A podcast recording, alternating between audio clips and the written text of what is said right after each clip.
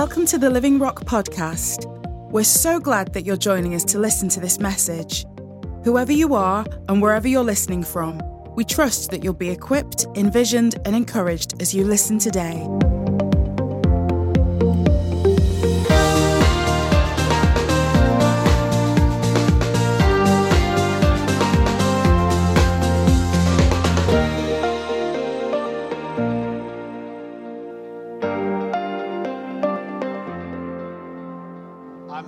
Share with you this morning because I'm just going to talk about Jesus. So uh, it's my favorite topic.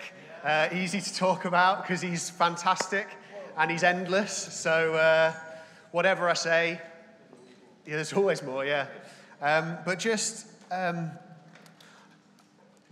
what God's put on my heart recently as we've been looking at Boundary Stones, as we've been looking at Mark together, is just um, my heart has just been so consumed with just wanting to know Jesus passionately and just love Jesus, because in all of what we're learning, it, it's important, it's pertinent, but I don't just want to know more about Jesus. I want to know him. I want to know Jesus. My my only concern is that I can actually say I know Jesus Christ, because being a Christian isn't an academic exercise. It isn't, um, it, it isn't how much we know, but it's how personally we know him. And the thing is, when we know Jesus, it's just so easy to love him, isn't it? I've never seen anything of Jesus that I thought, I don't really like that. He's incredible. He's wonderful. He is magnificent. He is the most wonderful person who has ever lived and that I have ever come into contact with. He, there's just no comparison. There's just no comparison. And I honestly believe that there is nothing that is more important to us than to be completely head over heels in love with Jesus. I, I honestly believe that. I've been I've been thinking for a little while about a caveat to put before that, some kind of statement that says, some precursor that says, actually, it's really important in this situation that we love Jesus, but it's also more important that there's there's this facet, just in this situation or in this circumstance. And I cannot think of one. I cannot think of a situation where to love Christ and to know him intimately is less important than anything else. Uh, Corinthians um, chapter thirteen, verse eight to thirteen says, "Love never ends. As for prophecies, they will pass away. As for tongues, they will cease. As for knowledge, it will pass away. But for we know in part and we prophesy in part. But when the perfect comes, the, the partial will pass away. When I was a child, I spoke like a child. I thought like a child. I reasoned like a child. But when I became a man, I gave up childish ways. For now we see in a mirror dimly, but then face to face. Now I know in part, and then I shall know fully, even as I have been, uh, even as I've been fully known. So now faith, hope, and love abide, these three. But the greatest of these is love." I I think if I was sick, the best thing for me to do is to grow in my relationship with Christ. I, on, I honestly believe that, because as I draw close to him, not only am I going to see in his word the promises of healing, not only am I going to see the promise that he has purchased for me, that I'll receive my health, but also, as I draw close to him, I'm comforted. I'm strengthened. I, I, I don't want to get into all the the uh, the um, the things that come with healing, but I know this. Sometimes I pray and I see it straight away, and sometimes I don't. But to draw close to Christ in those times when I don't, I don't start to doubt, does he want, does he want me healed? Maybe, maybe I've done something. Maybe I deserve this. Maybe he's trying to teach me something. No, I see the Christ that had compassion on the crowds. Yeah. I see the Christ that nobody went away from and wasn't healed. And I start to understand not only that Christ will heal me, but he wants to. That's what he's like. And as I grow in my relationship with him, it's it's almost like he shows me more than just the healing, but he shows me himself.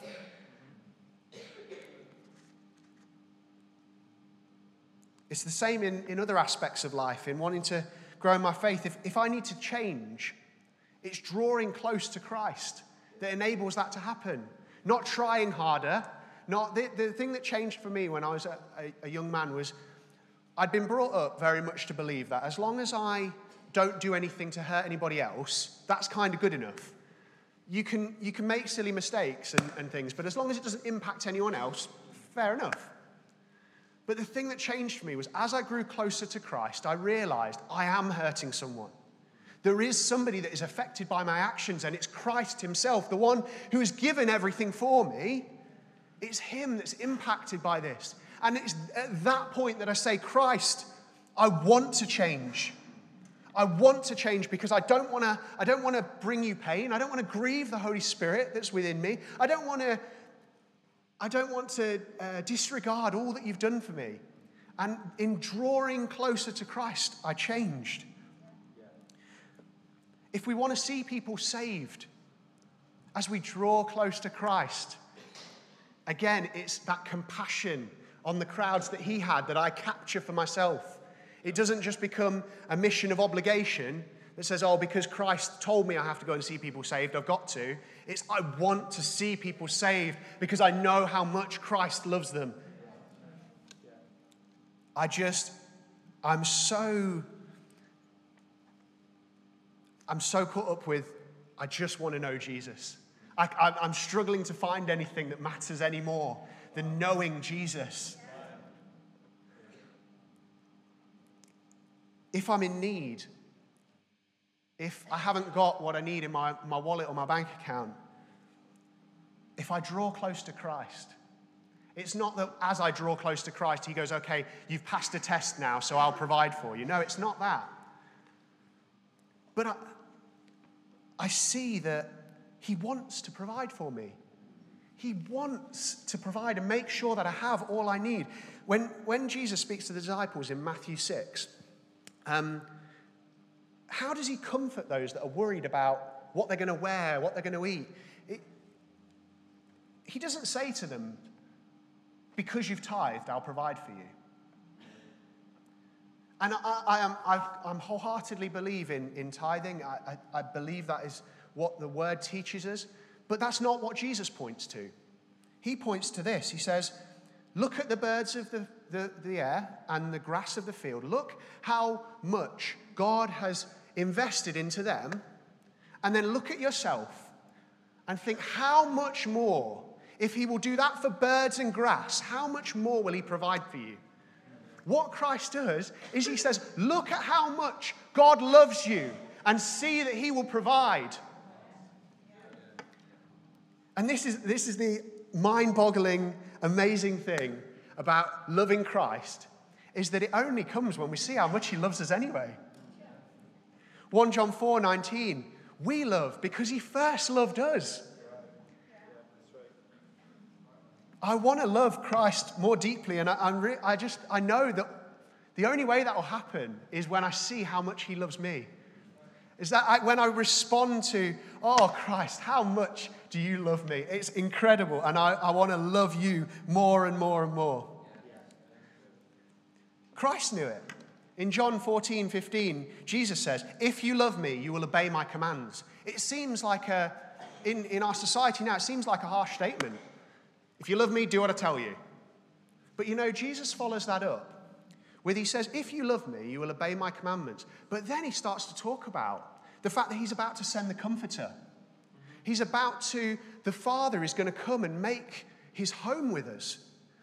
Jesus, when he says, love me, says, love me because look how much I love you. Because I'm going to send my Spirit. I'm willing to die for you so I can send my Spirit, and my Father is going to come and make his home with you.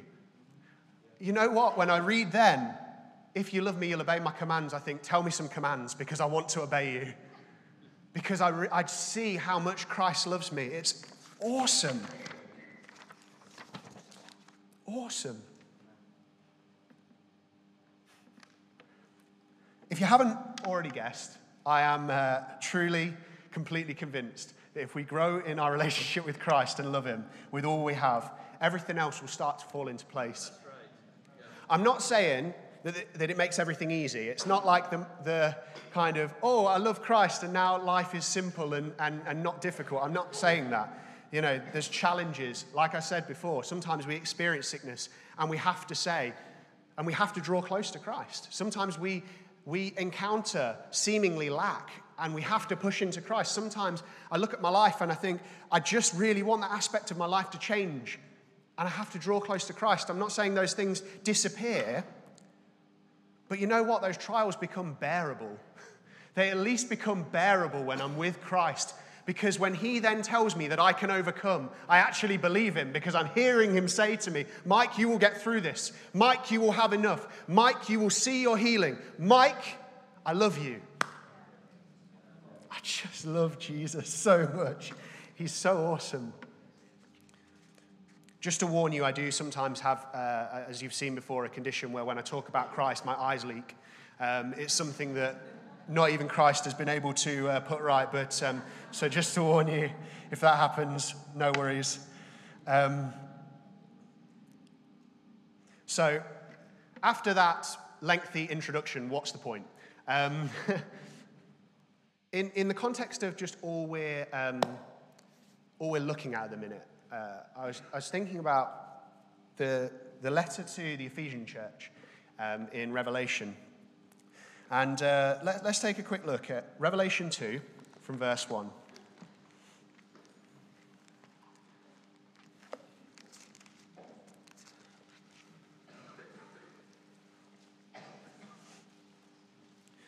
So this is um, The, the angel of the church is, is communicating a message from Christ to the church, essentially.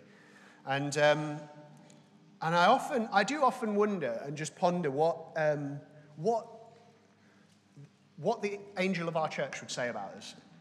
Just what what would be his comments, and um, what would the comments of Christ be? And and when I read in this uh, in this letter, I think there's aspects of it that I think are really pertinent for us. And just the Lord drew me to it again as I was just thinking about what to share and um, how to convey this this this burden that is on my heart at the minute. And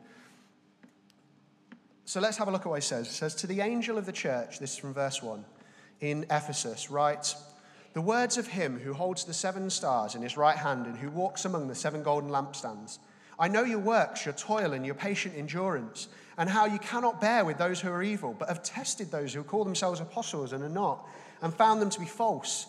I know you have endured patiently and bearing up for my name's sake, and you have not grown weary, but I have this against you, that you have abandoned the love you had at first. Remember, therefore, from where you have fallen, repent, and do the works that you did at first. If not, I will come to you and remove your lampstand from its place, unless you repent. Yes, this you have, you hate the works of the Nicolaitans, which I also hate. He who has an ear to hear, let him hear what the Spirit says to the churches. To the one who conquers, I will grant to eat the tree of life, who is in the paradise of God. Now, let's just caveat all of this with, um, I, I don't think we need to do a massive U-turn, because we've forgotten our first love and our lampstand's about to be removed, and this is, uh, you know, all fall on our knees and repent quick. That's not at all what... Um, what I'm looking at. But I think it's really interesting when we look at verses two to four, I would say, actually, there's some things that I think we would, we uh, particularly when we're looking at boundary stones, I think they're things that um, we're doing. We're doing. Let's re- read them again. I know your works, your toil, and your patient endurance. I know you how you cannot bear with those who are evil, but have tested those who call themselves apostles and are not, and have found them to be false. I know you're enduring patiently, bearing up for my name's sake, and you have not grown weary. I think that's a real description of, of us. We're looking at and we're testing that which is coming into the church as a whole and saying, you know what, we need to stand on these firm foundations that we've had in place. And this is why they're so important, because Christ is commending the church for them. The boundary stones, whether, whether you've heard what's being taught a hundred times, you know, Christ has commended us. He's commended the Ephesian church for knowing those things to be true, for, for walking in the ways that he's set out, for, um, for hating those things which, which he himself hates. But for me, in my own life, I really want to make sure I don't make it to verse five. I don't, I don't want to get there, to forget my first love, because my first love is... is beautiful. He's wonderful. He's incredible. I don't want to be so busy doing things for him or learning about him that I, I realize all of a sudden I don't know him. In Matthew seven, verse twenty-one to twenty-two, let's turn there quickly.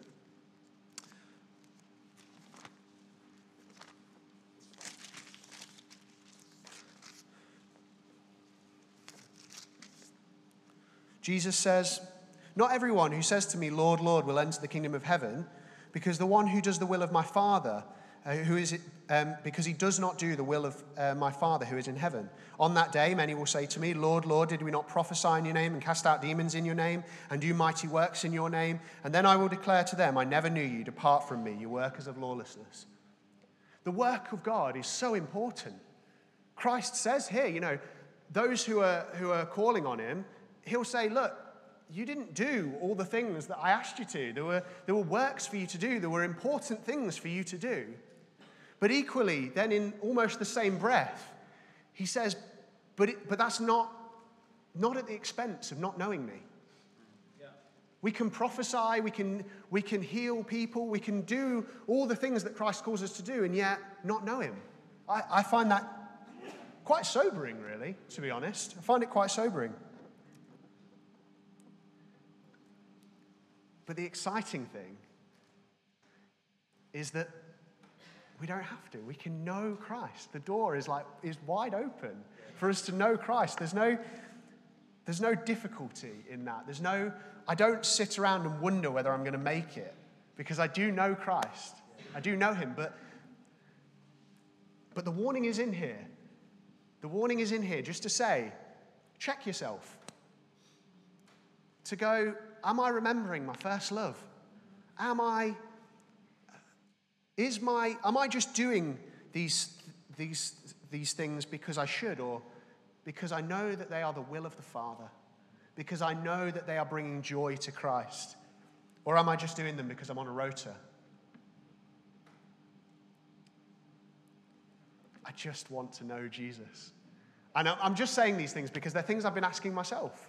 I want to, I want to, I want to, I just want to do a checkup, you know? Say, Christ, are you the center and focus of my view? Not your work, not things that I think I should do, but are you, yourself, the person of Jesus? Are you my full and complete view? But you know, it's not just when I'm on my own that I want to remember my love for him. I want us to do that together. More and more, to worship as a body, to press in, to see Christ together. Because, you know, when I worship at home or when I'm walking around or in my office or when I'm worshiping, it's glorious and it's magnificent. But then when I see Christ, I think, oh, God, you're worthy of so much more than this. You're worthy of so much more than just me on my own praising you. And, and you know, to be honest, when, then when we're together and we start praising him and I'm like, yes, this is awesome. We're praising him. five hundred people lifting their voices to the Lord. And all of a sudden I start, to, I see him and I think, oh Lord, you're so much worthier than this. You, you deserve so much more. But it's, but I want to encourage us to worship more and more together because he's worthy of it. He's worthy of it. And it's glorious. You know, sometimes you might see me um, stop singing and just look around and look at you all. And uh, please don't be weirded out by that because I'm just appreciating how much Jesus is worth. I'm just appreciating, look at this. Look at these redeemed people singing to the Lord. It's, it's almost like a taster of every knee will bow and every tongue will confess that Jesus Christ is Lord. Yeah, that's right. That's true. So this is my encouragement today. I'm not obviously not here to teach and lay down doctrine. My encouragement today is just simply that we just give ourselves to knowing Jesus more. In all that we're doing, in all that we're learning, in all that we're looking at, let's just remember, Jesus is the focus. It's all about Jesus, and he is so amazing. Let's love him. Let's press in, whether we're at home or whether we're together. Let's behold the face of our beautiful Jesus together. Let's not settle for just good music. Let's not just settle, if I can say this reverently, let's not just settle for miracles. Because the Israelites wandered in the desert for forty years, had food literally fall from heaven, and they still complained. because they'd seen the miracle, but they hadn't seen the one who had enabled the miracle. I don't want to see miracles amongst us if I don't see the one who enabled the miracle. If I, because the only reason he does miracles is to show himself, to show some aspect of himself. When he heals somebody, it's to say, I love you.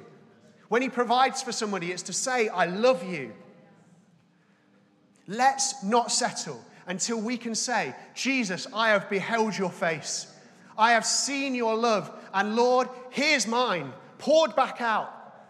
Amen. Amen.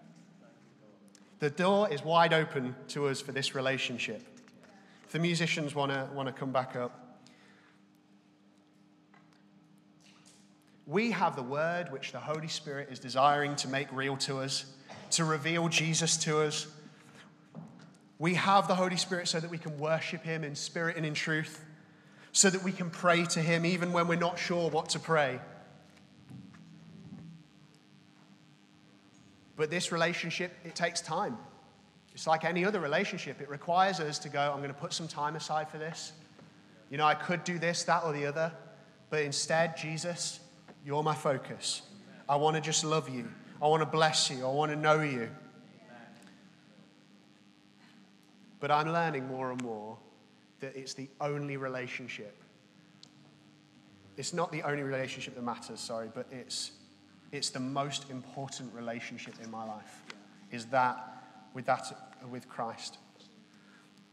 Let's just turn very quickly to Hebrews ten nineteen. I'm just going to finish with this as we... Um, Can we stand? So just read this.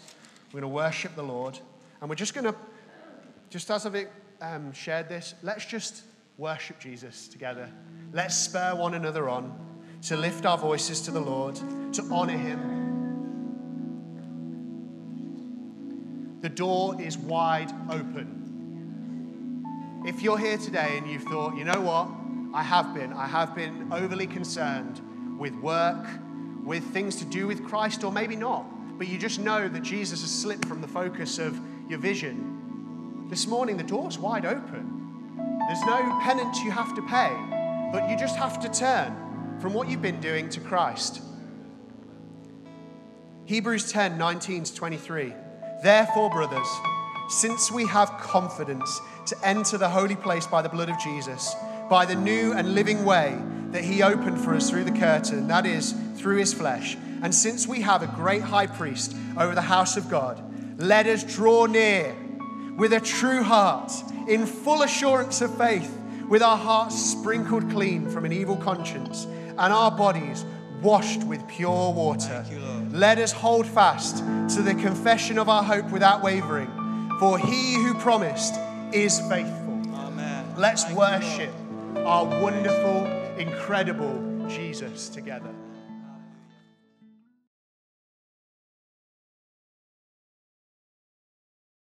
I also love Jesus with all of my heart. He is so easy to love. He's so lovable, and I'm so pleased that we've spent some time worshipping and, and telling him how much we love him. Um, it's an amazing, amazing thing, as, as Mike has rightly exhorted us to, to love Jesus with all that we have.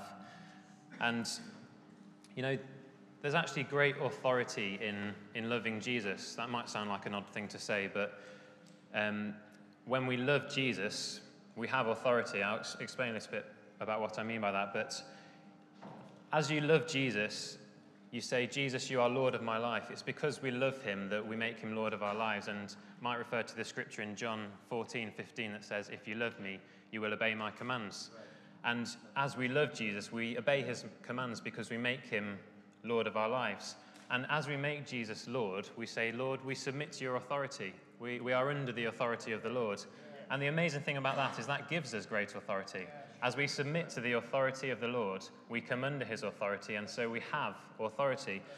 There's a great story um, in Luke chapter seven, if you wouldn't mind turning there, which illustrates this well.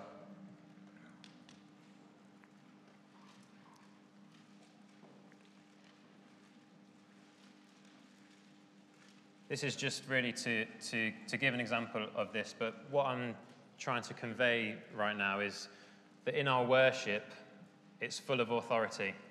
Yeah. All, all that we've just done just now um, in what we've sung, in the actions that we've taken in, in raising our hands or kneeling down, um, and in being together. So in what we sing, in what we do, and in our being together, they're the, the three things. In those three things, there is much authority. So this is an example in Luke chapter seven, verses seven to ten. This is a Roman officer, and he says, "I'm not even worthy to come and meet you. Just say the word from where you are, and my servant will be healed. I know this because I'm under authority of my superior officers, and I have authority over my soldiers. I only need to say go, and they go, or come, and they come. And if I say to my slaves, do this, they do it." When Jesus heard this, he was amazed. Turning to the crowd that was following him, he said, "I tell you, I haven't seen faith like this in all Israel." And when the officer's friends returned to his house, they found the slave completely healed. You see, the Roman officer's soldiers were operating in the authority of the Roman officer. When they say, go and do this, it's because their officers said, go and do this. And it's the same with Jesus. He he he gives us authority because he has authority.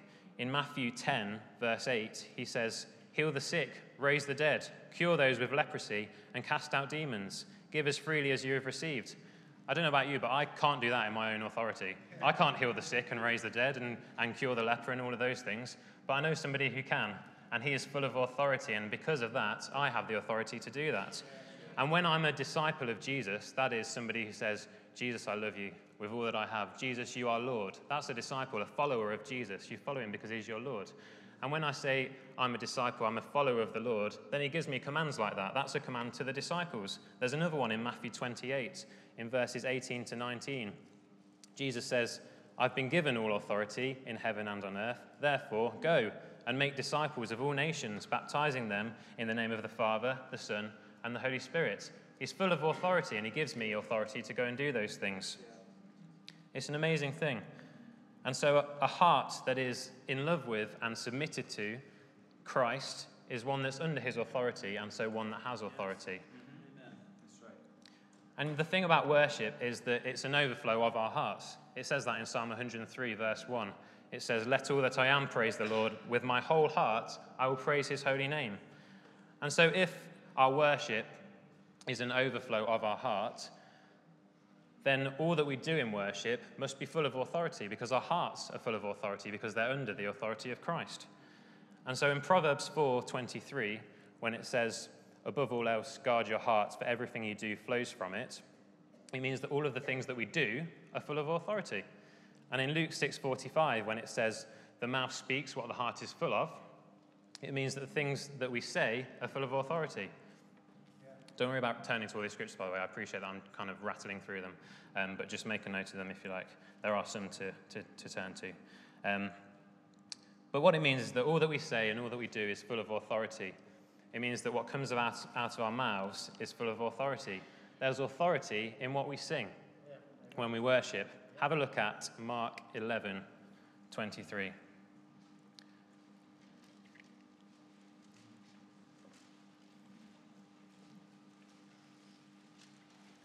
Mark eleven twenty-three. Just to reiterate that there, there is authority in our words. It says here, Mark eleven twenty-three, this is the amplified version, but it's not ten minutes long.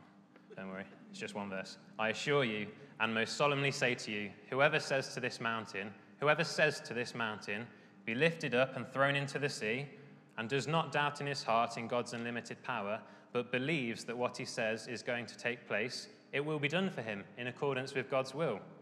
There's great authority in our words. Say to this mountain, be lifted up and thrown into the sea, and it will be done for you. Great authority in our words.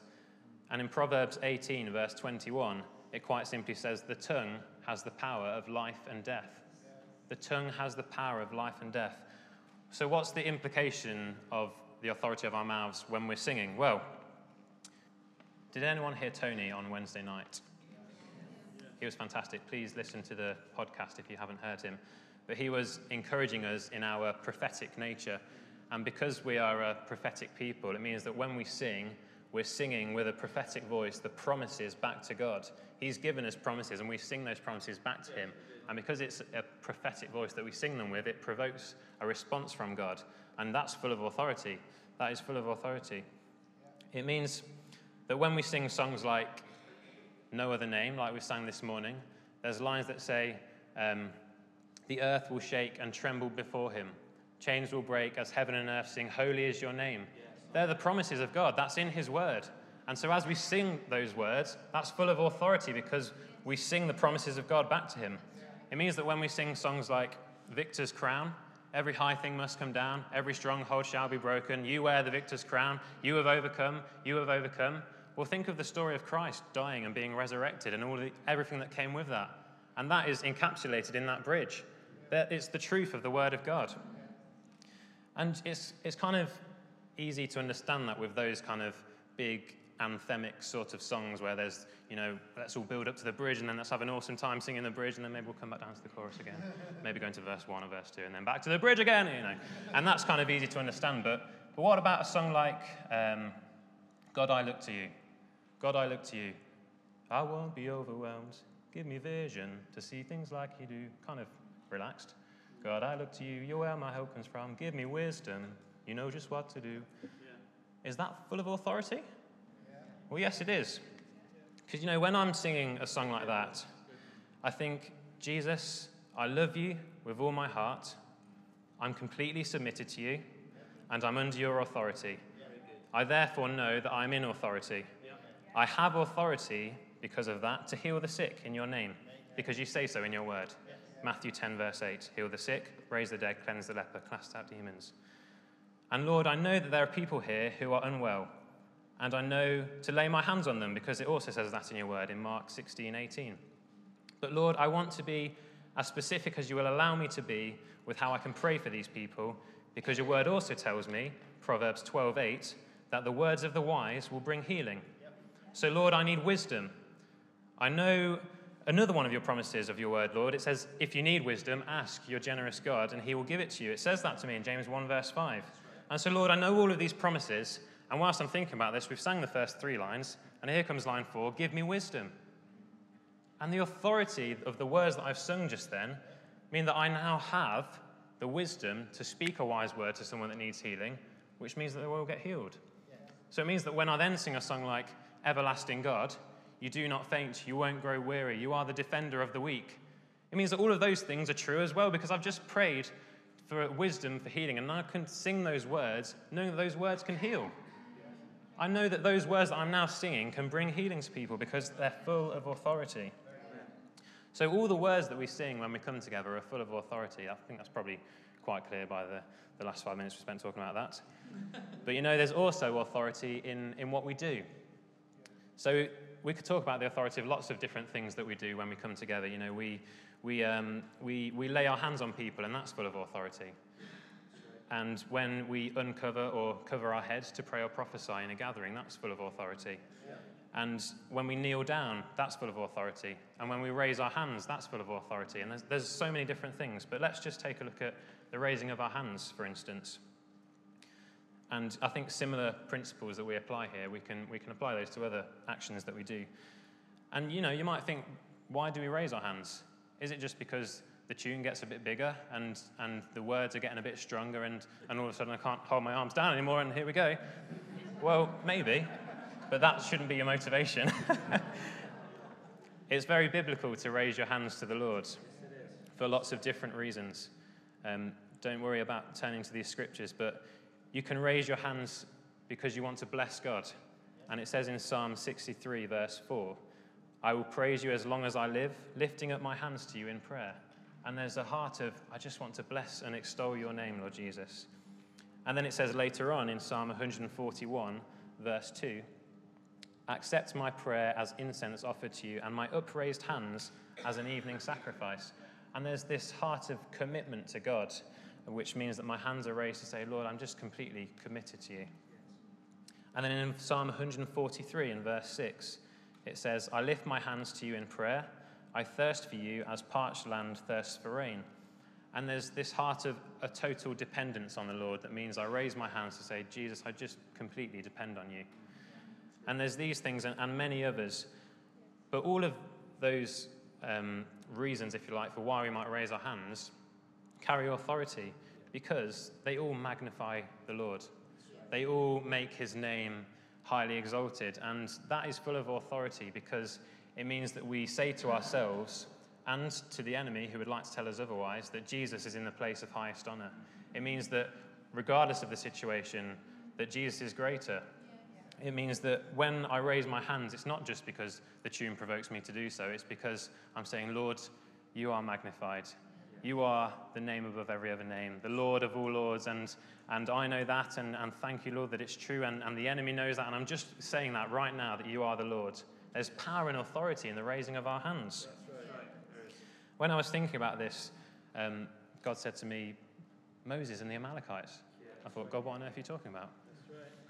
So I looked at the story of Moses and the Amalekites, and it's the amazing story of where Moses is there with his hands raised, and the Israelites are winning the battle, and when his hands grow weary, Aaron and Hur come alongside him and, and lift his hands up, and they put a stone underneath him, and as long as his hands are raised, they're winning the battle. And I thought, that's such a fantastic picture of our worship. We raise our hands to magnify the name of the Lord because it brings victory, and if we grow weary, it's so good that we're gathered together because we can come alongside one another and lift one another's hands. And if that's not enough, then we've got the rock of Jesus Christ underneath us. The rock of truth, the rock of salvation of Jesus Christ is underneath us for us to stand firmly on and lift our hands and proclaim the victory that has been claimed for us already. It's fantastic.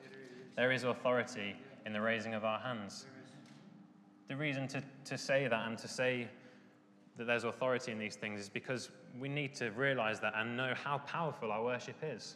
Know how powerful it is when we gather together to come and lift our hands or, or sing these words. Because, you know, if you do need breakthrough in, in a situation, then prayer is fantastic and, and, and maybe the answer for you. But you know what? There is also power in just raising your hands and singing to the Lord. There's such power that comes in that. It's true. And so there is authority also in our being together. Ephesians five describes the church as the bride of Christ, without spot or wrinkle or blemish. And there's other images in the word used to describe the church. There's um, the house or the family or the body or um, an army. All of these images are kind of all-inclusive. They don't leave anybody out. You, you can't take a brick out of a house because you've one brick less of a house then, and you can't have one rank leave the army, and you can't have one arm fall off the body. You need every every person in there to, to make it up. And it's the same with the bride, the bride of Christ. It includes everybody, it includes each one of us. And why am I talking about the bride of Christ? Well, because in Second Corinthians three eighteen, it tells us that we all, with unveiled faces, contemplate the Lord's glory and are being transformed into his image with ever-increasing glory, which comes from the Lord, who is the Spirit. The bride of Christ is being made ready for the Lamb. We know that, that don't we? That's, that's the truth of the word. We're being transformed from one degree of glory to the next. And that has to do with worship, because worship changes us. It takes us from one degree of glory to the next. Um, Tony also referred to a scripture in Ezekiel forty-six, which talks about the temple of the Lord, and it says, if you go in through the, the south gateway, then you are to leave through the north gateway, and if you go in through the north gateway, to leave through the south gateway. And um, the the thing behind that is that it, it's just simply to say that when you come into worship, you're different when you leave. You come out a different way, you are changed. And so our worship is so integral to us going from one degree of glory to the next as the bride of Christ. And that means that when we gather together, each one of us has something to do. Each one of us has a part to play, because I'm not the bride of Christ on my own, and I'm not the bride of Christ without you, and you're not the bride of Christ without me. We all matter. We're all important. It means that when we come here on a on a Sunday morning, when you gather with your life group on a mostly on a Wednesday night, some on a different night, but when um, when you're with the Church of God, you have something. I have something to to to bring to, to what's there. I like this scripture uh, from the message in First Corinthians fourteen twenty-six. It says, here's what I want you to do. When you gather for worship, each one of you be prepared with something that will be useful for us all. Sing a hymn, teach a lesson, lead a prayer, provide an insight, and all of these things, and there's many more things we could add to the list. but it means that your contribution matters. Yeah. It means you may be giving the word from the front, or you may be in row seven on the left-hand side encouraging the person next to you. And the, both of those things are taking the bride of Christ from one degree of glory to the next, because we're all being changed together to be more, more and more like Jesus. So what's that all got to do with authority? Well, if we're becoming more like Jesus, we're taking on all of his nature, and part of his nature is that he's full of authority. Yeah. He says, we read it already in Matthew twenty-eight, I've been given all authority in heaven and on earth, therefore go and make disciples of all nations. And if we're coming into all of Christ, we're coming into all of his nature, and that means all of his authority. We're coming into the authority of Christ. So even if you are in row seven, talking to the person on the left-hand side of you to bring an encouragement, that is bringing the authority of Christ to the bride of Christ to mean that we're going from one degree of glory to the next. Please never underestimate the power of, of what you have to bring to a gathering. It's all important. It means that we're becoming more and more like Jesus, which is a wonderful, wonderful thing. And so I appreciate I, I may have rambled quite quickly through, through a lot of things there, but what I really want to just express is that there's so much authority when we gather to worship together. There's nothing small about singing our songs together. There's, there's nothing small about raising your hands. There's nothing small about turning up on a Sunday morning to worship the Lord with one another.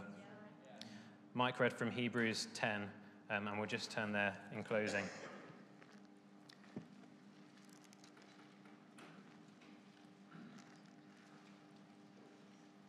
Hebrews ten.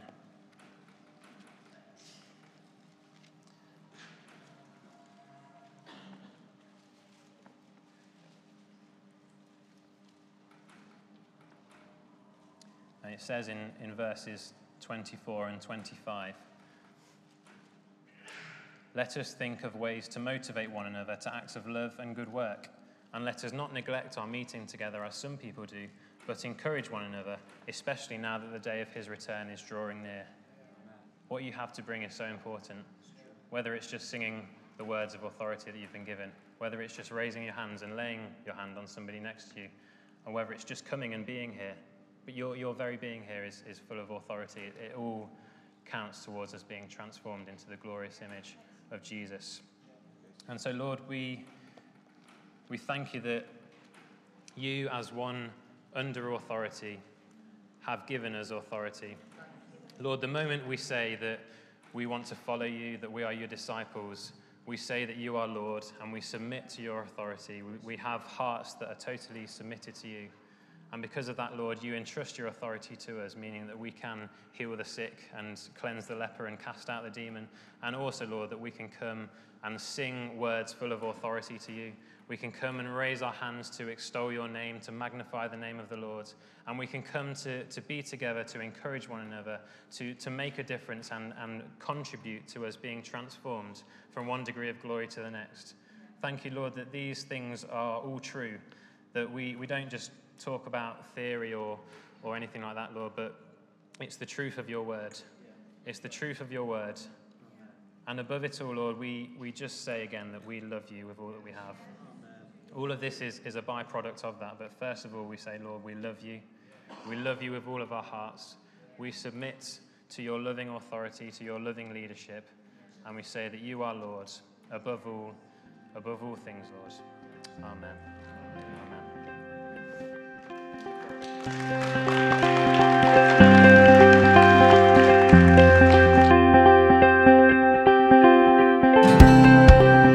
Thanks for joining us today. There's so much going on at Living Rock Church, and we'd love for you to be involved. Search for us online and get information about upcoming events and more great teaching. Visit w w w dot living rock dot church or search for us on Facebook, Twitter and Instagram. We meet every Sunday at ten thirty a m in Stony Stanton and four p m in Tamworth and Market Harborough. Feel free to come and visit us. We'd love to meet you.